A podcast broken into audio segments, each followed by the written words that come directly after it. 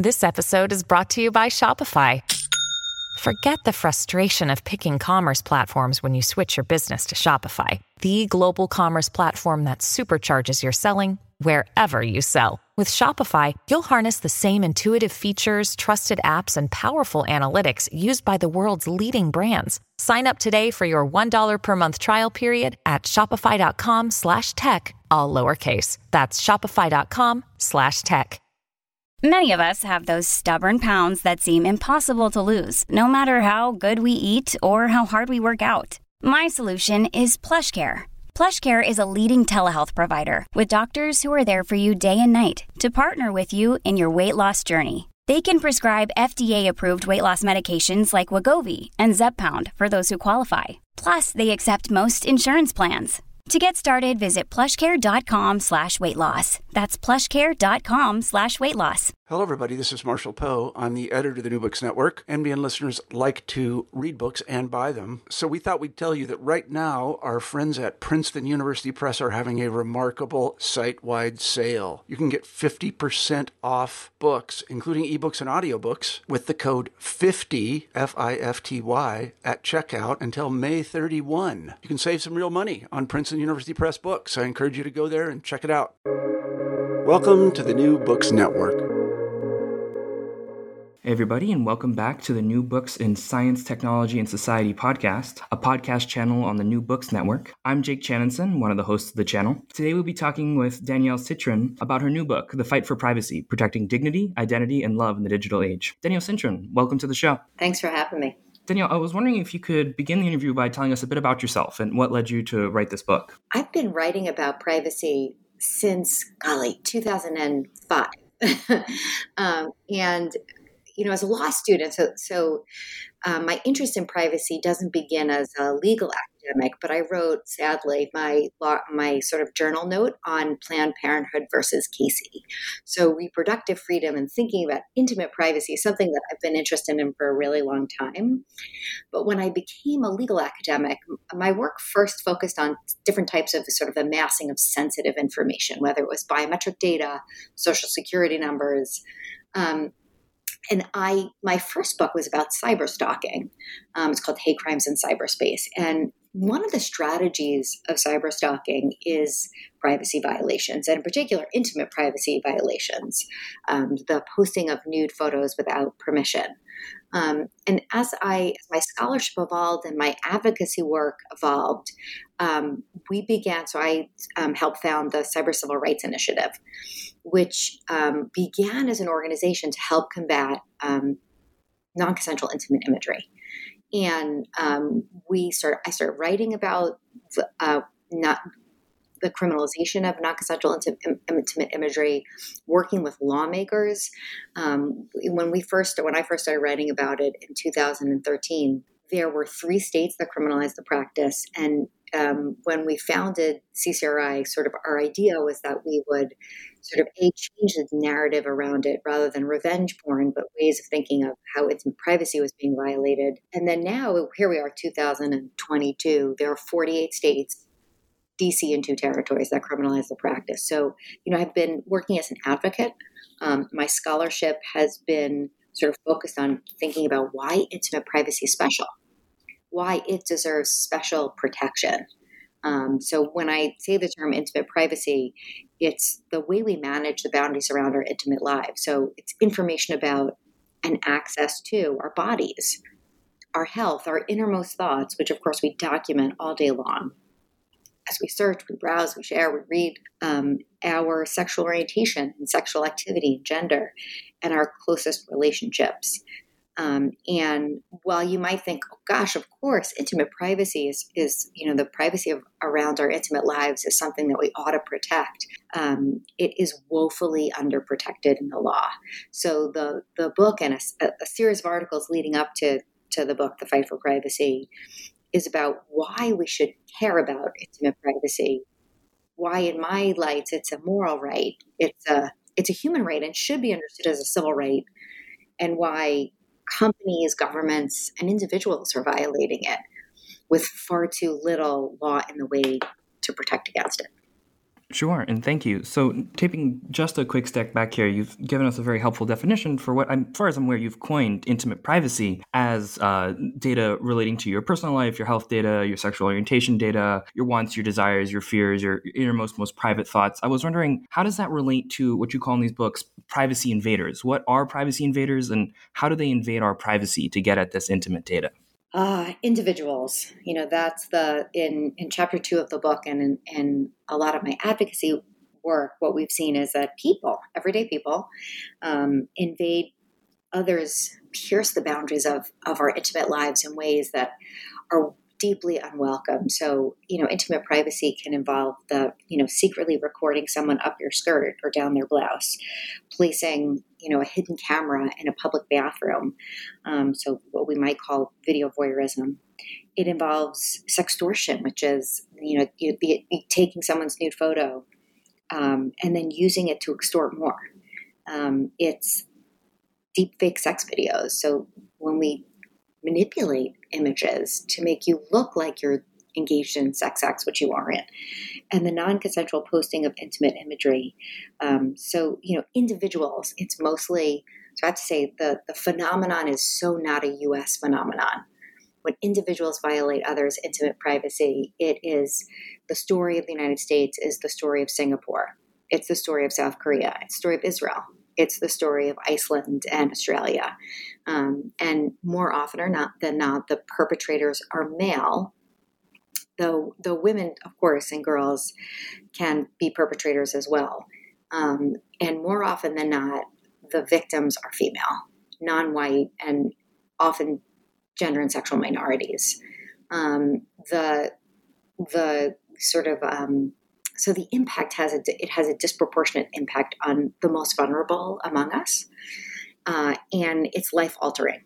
So privacy invaders, um, they're whether it's secretly taping you in a hotel room and then posting the videos on porn sites, um, whether it is um, someone who you know pretends to be you know a young person interested in you and coaxes you to turn over a nude photo and then as it turns out the the then the demand is you need to send me more videos we need to say you need to send me videos of you masturbating or i'm going to send this to your parents and post it online.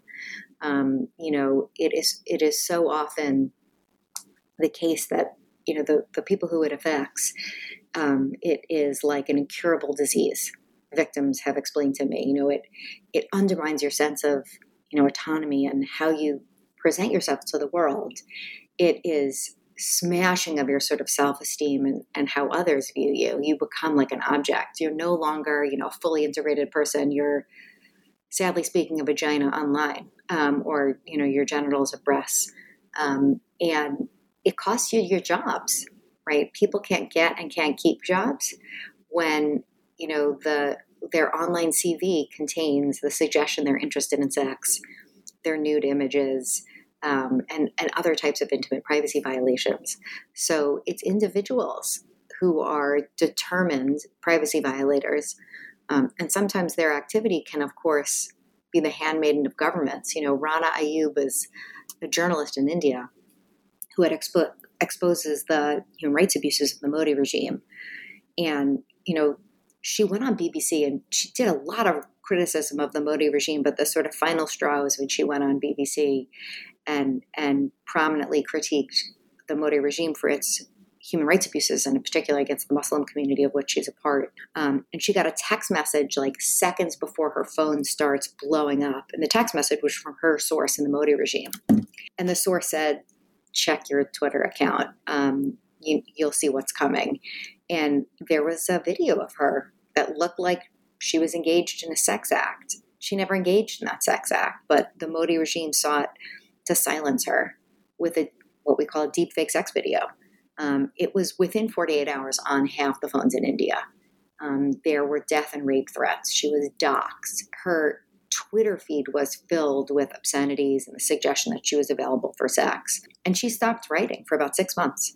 Um, she has not, so this happened in April 2018. She has not written for an Indian outlet since. She now writes for the Washington Post. She's actually in Chicago as a Pritzker Fellow at the Institute of Politics right now. um, it is it was life shattering, um, terrorizing, so that the privacy invaders can often, you know, work on behalf of governments, not necessarily just the, you know, the the embittered acts or the stranger who places a hidden video camera in your in a public bathroom and then streams it online. Um, it can also be at the hands of governments. Sure. And, and, throughout all of this, there's a, a, common thread of technology sort of as a force multiplier. Instead of me uh, with my old fashioned camera taking a couple pictures and getting them developed, uh, which is a limited number, it's a digital file. So it can be seeded and distributed far and wide. What role do large tech companies or platforms pay, uh, excuse me, play in uh, enabling these privacy invaders? So, because digital tools enable sort of the viral spread of, of intimate images and other kinds of intimate information. The the technology itself ensures like it, it exacerbates the harm. It means that it can be dispersed further and wider and reach wider audiences and immediately. Um, and we certainly know that content platforms um, are the enablers, right, of this kind of abuse. And there are 9,500 sites whose raison d'etre is the abuse of intimate imagery. So they have the most uncreative names you've ever heard. Hidden Cam, Hidden Camera, Video Voyeur, Mr. Deepfake Sex Videos. Um, and most of these sites are hosted in the United States um, or Russia. And the reason why um, is because why? Why is the United States so welcoming? You might say, like, you know, I thought we were um, a, a, nation of laws. Um, in 1996, Congress passed the Communications Decency Act. Now, we can pause and say the word decency for a moment. Let's like hold it there, right? Decency, the idea behind the law was basically to criminalize porn, which now I think seems totally absurd. Here we are in 2022. Most of the statute is struck down. But the one provision that remains in the ruins of the Communications Decency Act is Section 230, and, and the title of that statute is Good Samaritan Blocking and Filtering of Offensive Content. So it's Congress's words, not mine. And, the idea was to provide an incentive for platforms to, mon- to self monitor because Congress knew there's just no chance. This is 1996 that companies would be able to kind of that um, sorry that federal agencies could address all of the abuse on their own, and courts have construed the provision in such an overbroad fashion that so this is the words of the part of the statute that, that i'm going to talk about it says no um, interactive computer service will be treated as a publisher or speaker of information provided by another information content provider now it's in, initially drafted to respond to the notion that if you're trying to clean up the internet um, we're not going to treat your the defamation that you don't find and take down as the publisher of that defamation. Um, that's the like sort of the original test case that causes Ron Wyden and Chris Cox to team up and write this part of the statute. Um, but it's been interpreted in such a broad fashion that even sites that encourage, solicit, or keep up intimate privacy violations, they get to enjoy the immunity from liability. Um, so the worst of the worst actors are enjoying this immunity. So that's why we have these 9,500 sites who their business model, they're often subscription based, like $29.99 a month. Their part of their business as well is the collection and exploitation and sharing and sale of people's intimate data, so the subscribers' data. Um, and there's nothing victims can do, right? They can't sue these sites when they've tried to. The sites get to say, well, go for it. You know, try to sue me uh, you'll find out that having spent money on lawyers' fees was a useless proposition, and they're they're right. Um, courts have found sites, found sites like Texxxan with three X's in the title dot .com immune from responsibility. Um, so platforms pay, content platforms play a huge role um, in enabling and soliciting this really destructive abuse.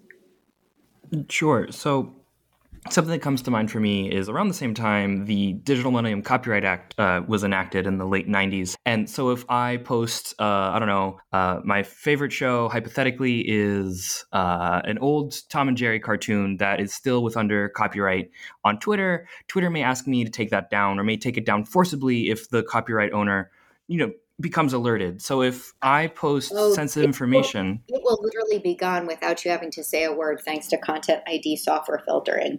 So the, the we we uh, we cherish you know copyright protection. So, uh, but women's bodies not so much. right? So, uh, but that was actually where my question was going. Is so intellectual property has more rights on the internet than women's bodies.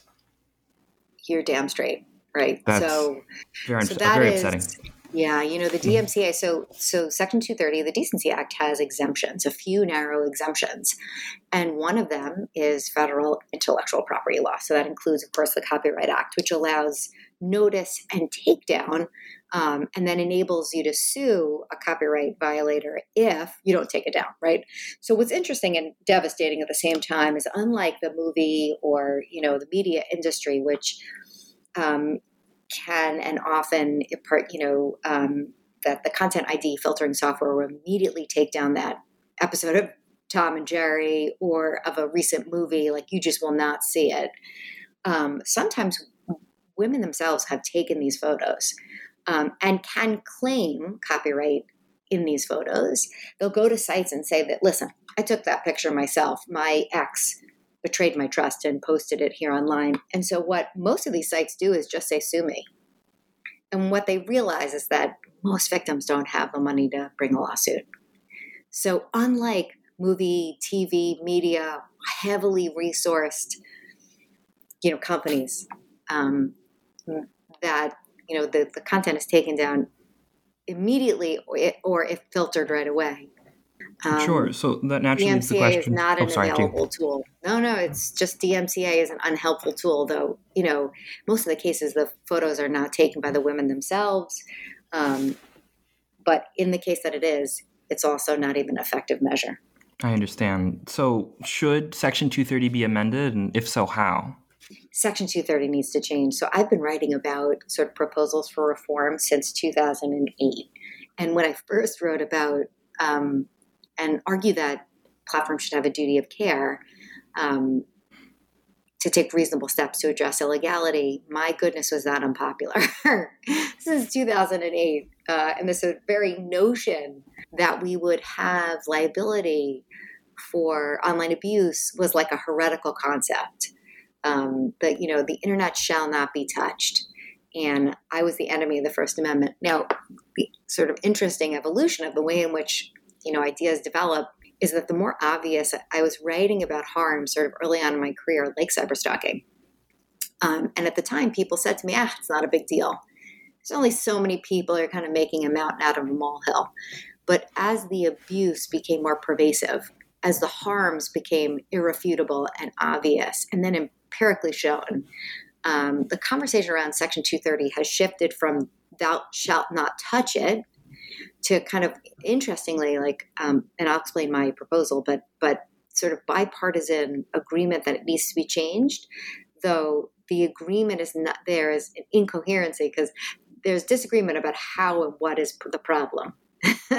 right. So you've got conservative folks saying the problem is the, that companies are allowed to take down my speech that I like um, and you know not face liability for having taken down my speech. Now we can talk about whether there would even be a cause of action for such a thing, right? Because these are private companies and these are their platforms, right? Um, and on the other hand, um, sort of the Democrats suggest the problem, and I'm with them that uh, the overbroad interpretation of 230 means that abuse is left up that ruins people's lives, that silences them and drives them offline. So I have um, a new article coming out in BU Law Review in which I refine my proposal to change and reform Section 230. So we would carve out the kind of worst of the worst actors. Um, so sites that encourage, that solicit, or keep up intimate privacy violations or cyber stalking content they just do not they and ought not enjoy immunity from responsibility right? Okay so that those bad samaritans they don't even get to come to the table. Um, but all other sites have a duty of care to take reasonable steps to address um, intimate privacy violations violations and cyber stalking content. And i pres- in my article rather than leaving it to courts to figure out what the reasonable steps are, I've worked with companies for 12 years on trust and safety, um, and we know what reasonable steps look like. So I lay out in the article the kinds of steps that companies should take um, to demonstrate that they're engaging in that duty of care um, to address life altering, changing, destroying intimate privacy violations and cyber stalking. Sure. And what would the enforcement mechanism on this sort of thing look like? Is it another amendment to a privacy policy where they let the users know that now we're doing X, Y, and Z to keep your data safe? Is it something the government's doing? Is it something that me as a personal citizen am I exercising what's called a private right of action? For our listeners at home, that means that I, please correct me if I'm wrong, uh, can sue a company if they have wronged me and seek of some sort of like financial damages. So how the um, how the clarification and amendment to Section 230 would play out is if you're um, an individual who's faced intimate privacy violations um, or content that amounts to cyber stalking, you can bring claims against the platform. So let's just imagine the claims are um, negligent enablement of crime, public disclosure of private fact, there are various privacy torts.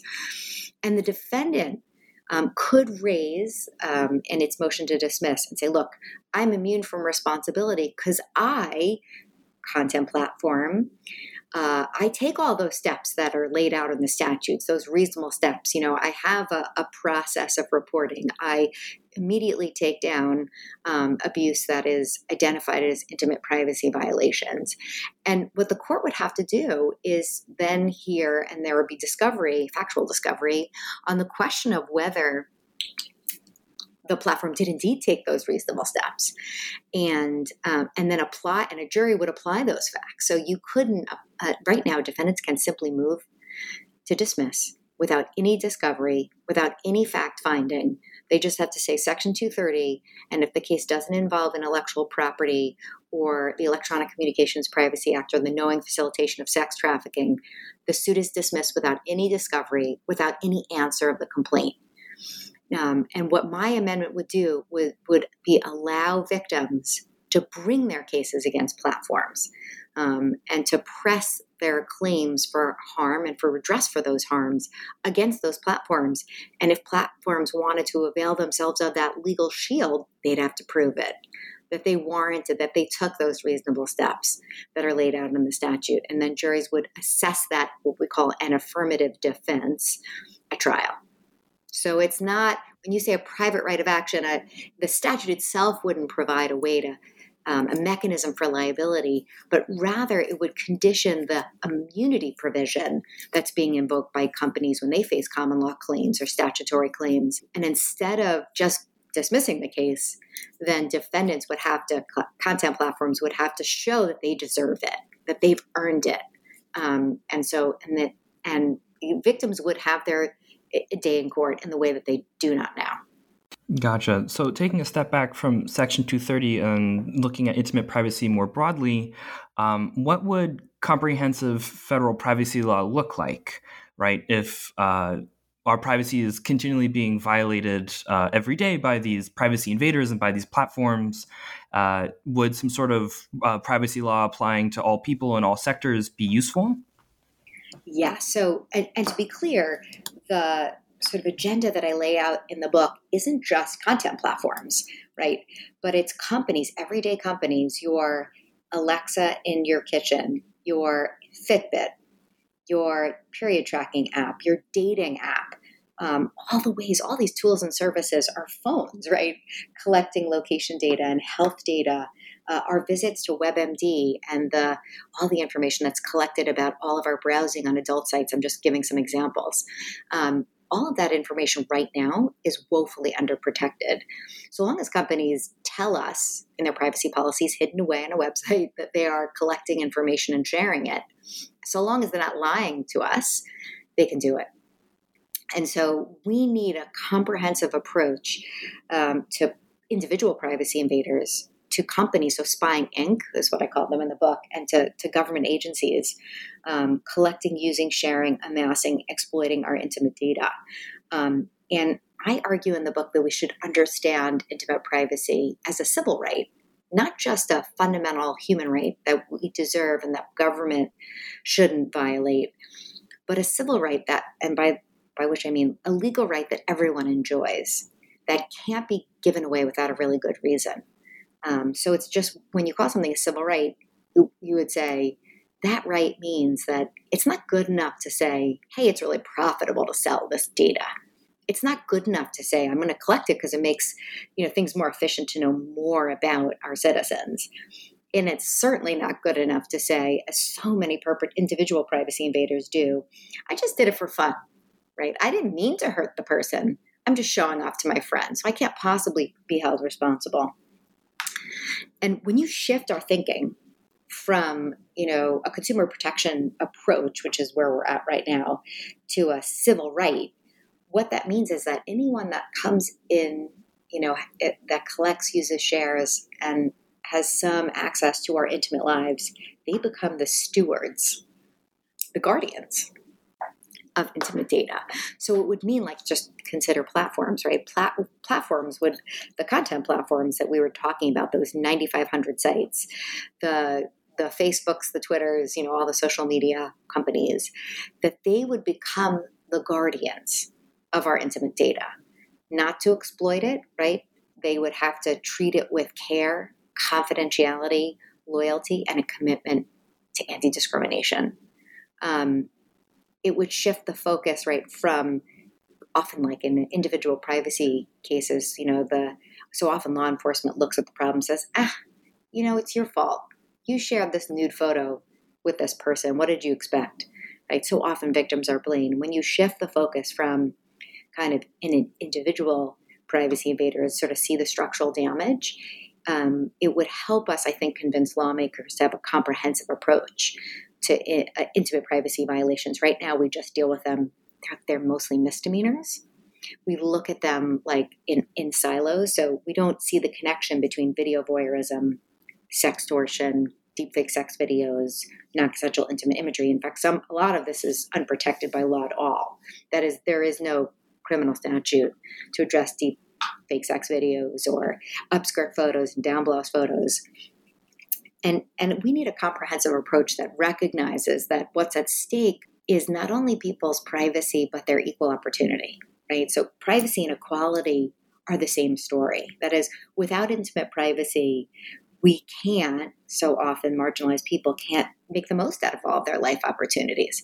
Um, and crucially, civil rights and liberties are on the line. So, the more, you know, when an individual is facing assault online, when their nude photos right are are posted and shared on Gab, on Telegram, right, uh, uh, on various websites, um, it is impossible to engage in speech. Right. So often victims tell me that they completely shut down all their accounts. It's ways that you know their perpetrators have access to them. They they turn off LinkedIn even though it's professionally pretty important for them. They shut down all of their social media profiles, which helps them stay in contact with their friends like Instagram, Snapchat, you know, Facebook. Um, and it it makes it impossible not only to work and to live and to date, but also to speak, right? To engage with the world around you. And a civil rights agenda helps us see the significance of this moral right to intimate privacy. And it helps provide a practical kind of a framework because we know your workplace, educators, public accommodations, and public, you know, the all the public transportation, right? They're viewed as the guardians of our important opportunities, right? And they owe us duties to make sure that they're free from hostile environments or that people are accommodated and can use these let's say just take public transportation for example right they're the guardians of people's important experiences. And I think we ought to understand companies, content platforms, governments, and individuals as the guardians of our intimate data as well.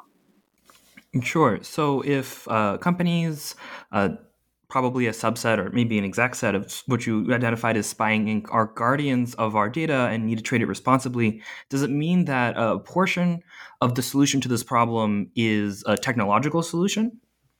Industry norms absolutely play a role. Um, but when what Congress would have to do is pass a statute. I mean, certainly state lawmakers could do it too, but we need a comprehensive um, civil right to intimate privacy that's has um, embedded in law, right? And and a civil right to intimate privacy and in, in, in ensuring that companies and individuals and governments have this, you know, honor their guardianship duties. There would be what what that would mean is you would need a really good reason to collect intimate data, right? It would have to be strictly necessary for you to provide a, a product or service, um, or right, um, and it would mean that you would have duties of loyalty. So you can't exploit data for your own purposes. It has to be in the consumer individual's interest. You have to have a duty of confidentiality and of anti discrimination. And I think crucially, uh, a civil right to intimate privacy would mean you can't sell that data. Period. The end of the story, right? Right now, our information economy is sort of driven by when information is is shared with one site, then then it is presumed that you've said, okay, cool, you can share it everywhere and it can be exploited and then you know shared with 10 the 4000 data brokers and no one's actually ever consented to that model right it has just been one we've presumed and lawmakers have not stepped in they've had opportunities to step in um, we have a really interesting law called the American um, Data Protection and Privacy Act that got out of the House Energy and Commerce Committee on a bipartisan basis. Uh, I wish we would pass it in the lame duck. It understands privacy as a civil right. It um, it it adopts a lot of my proposals in the book. Um, co- colleagues at EPIC, uh, the Electronic Privacy Information Center, of which I'm the director of, of the chair, chair of the board, um, Alan Butler and Caitriona Fitzgerald made sure that intimate information would would enjoy special protection um, and prevent the sale, as well as have a commitment to to anti discrimination, which would not include having to show motive or intent. Right. So if there's a disparate impact on vulnerable communities, that that then would be violated. So um, I'm not in fantasy land. it's always nice to know what you write isn't completely off the chain, right? You know, wrote that, wrote the book, and it came out in October. It's been encouraging to see some of the ideas in the book, um, you know, make their way into proposals that that are actually being embraced. So, so I have some hope that this one never knows, right? That this work, um, as we've seen in the case of non-consensual intimate imagery, and its you know criminalization, I'd like to see this broader agenda be put into practice and passed into federal law. Sure, and so that's about all the time we have. Um, on the way out, I wanted to ask, uh, leave you with one more question for our listeners at home, um, being that while we're not quite in the world where intimate privacy is protected just yet, since this bill hasn't been passed, but what can everyday listeners do to protect their intimate privacy in sort of the world that we live in right now?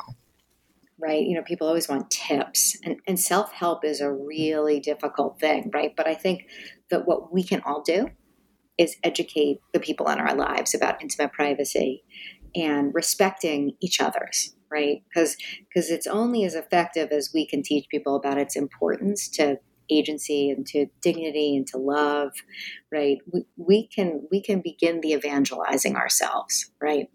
Um, we can bring our moral case to companies they can, of course, choose to ignore us, right? Uh, but I would say there are some small things one can do. You know, cover your camera on your computer, but they're so small as to almost, I want to say, like self help ain't doing it. So I don't want us to think that we can fix this ourselves. We can't. Sure. Well, thank you very much for spending the time to talk with us. You bet. My pleasure.